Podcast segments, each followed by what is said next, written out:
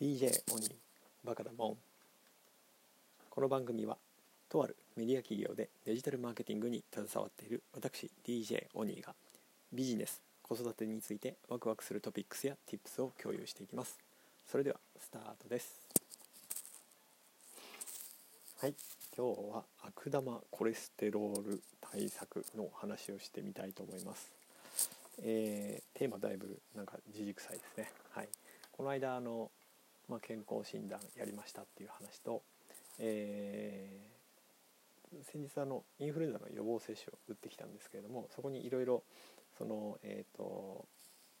コレステロール関係のですね資料なんかがあって、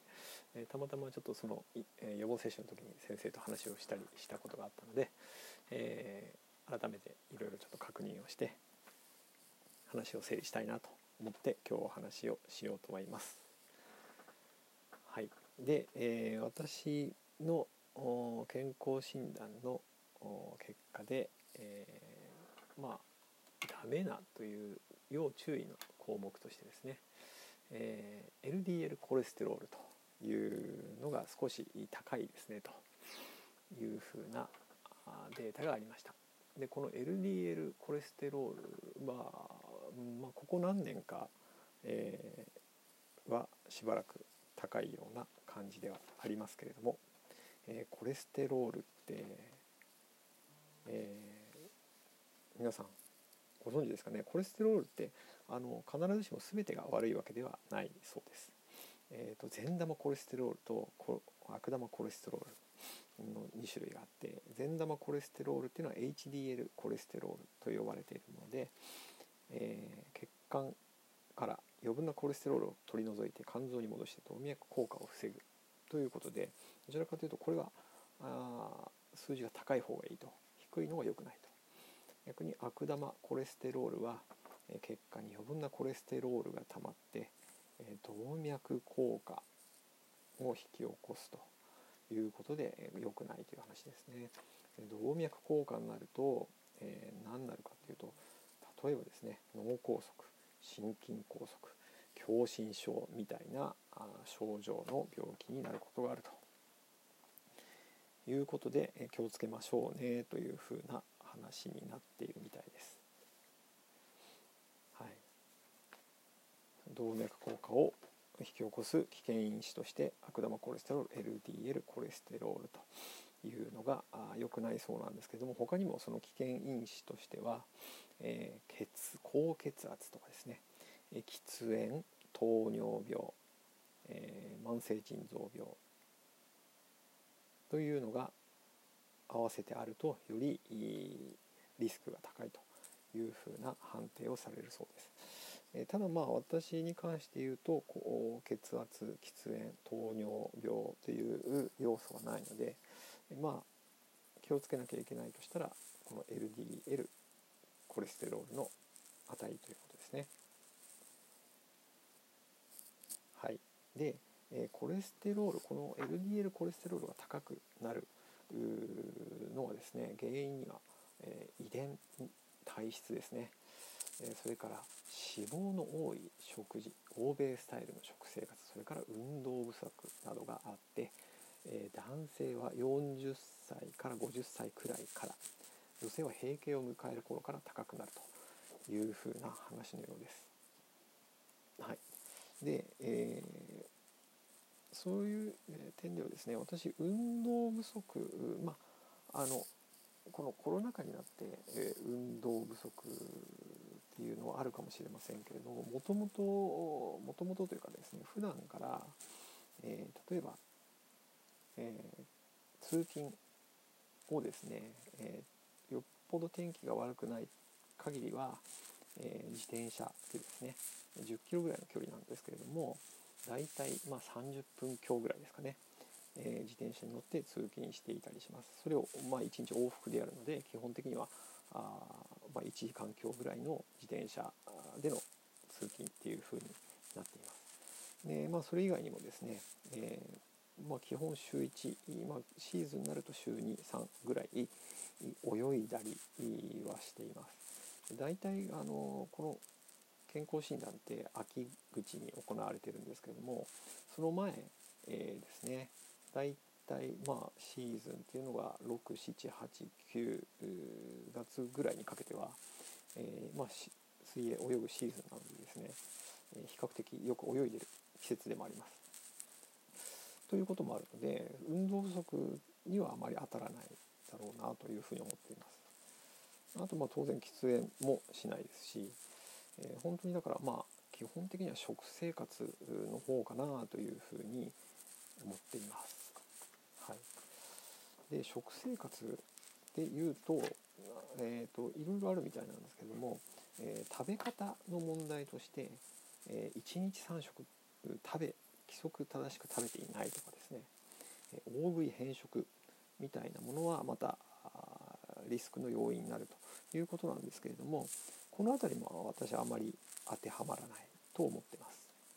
えー、まあ1日基本的には3食食べてますし、えー、特に最近ここ何年かは大食い変色みたいなことをすることはないと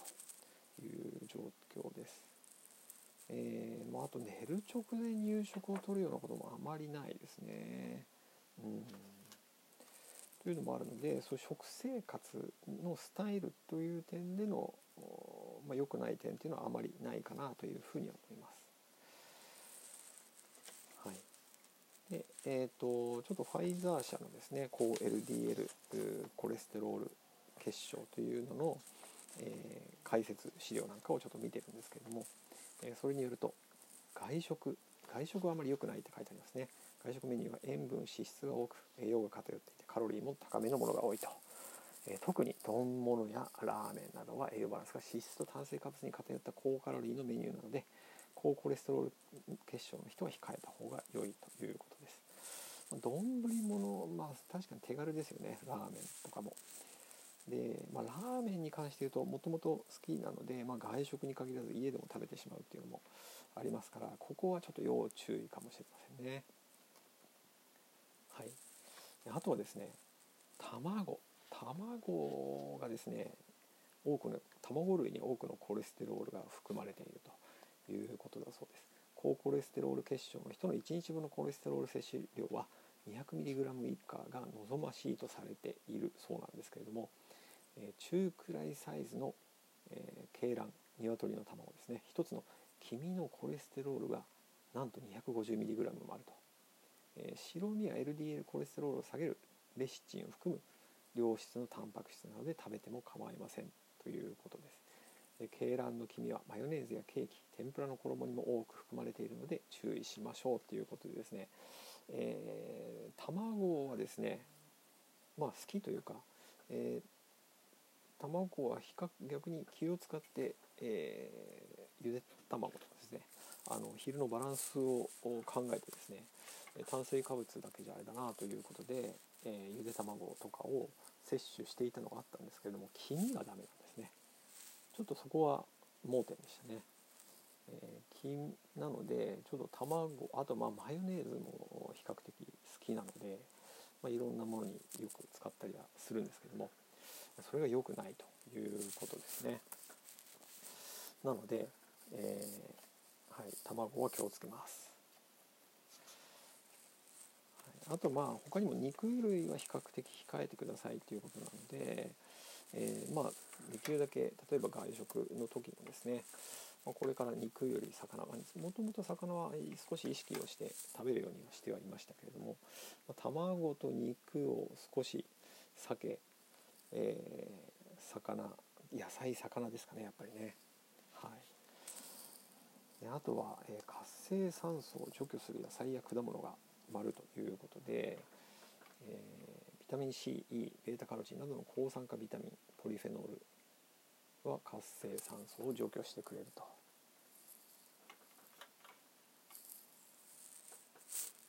いうことですね。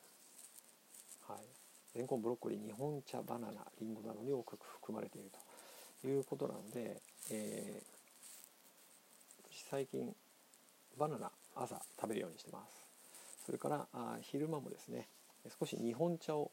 取り入れるように最近はしています。はい、あとは青魚ですね青魚鮭やタラ寒流を泳ぐ魚に DHA、EPA ドコサヘキサ塩酸やエイコサペンタ塩酸が含まれているということで良いということですねあとはキノコ豆類海藻などの食物繊維えそれから動脈硬化を予防する大豆製品大豆製品は比較はよくとってます、豆腐納豆、まあ、それから豆乳なんかもあの最近飲むようにしてるので、はい、これは継続しようかなと思います。あとオリーブオイルも良いみたいですね。オリーブオイルは LDL コレステロールだけを減らし HDL コレステロールは減らさないということなので、えー、良いということですので、えー、まあ、ただ取りすぎは良くないということですね。はい、あと有酸素運動で、えーとまあ、30分歩くみたいなこともあるので、まあ、なかなかこのねテレワークというところで30分歩くっていうのも簡単ではないんですけれども少し普段から歩くことを意識して、え過ごしていきたいなというふうには思いました。はい、いかがでしたでしょうか？ということで、え、悪玉コレステロール対策として、えー、日本茶バナナやってますというのと、少し歩くことを意識したいなというふうに思ったこととあと卵ですね卵の黄身をセーブしようというふうに思っています。はい。今日も最後までお聴きいただきありがとうございました。今日もワクワクする一日をお過ごしください。DJ おにでした。See ya!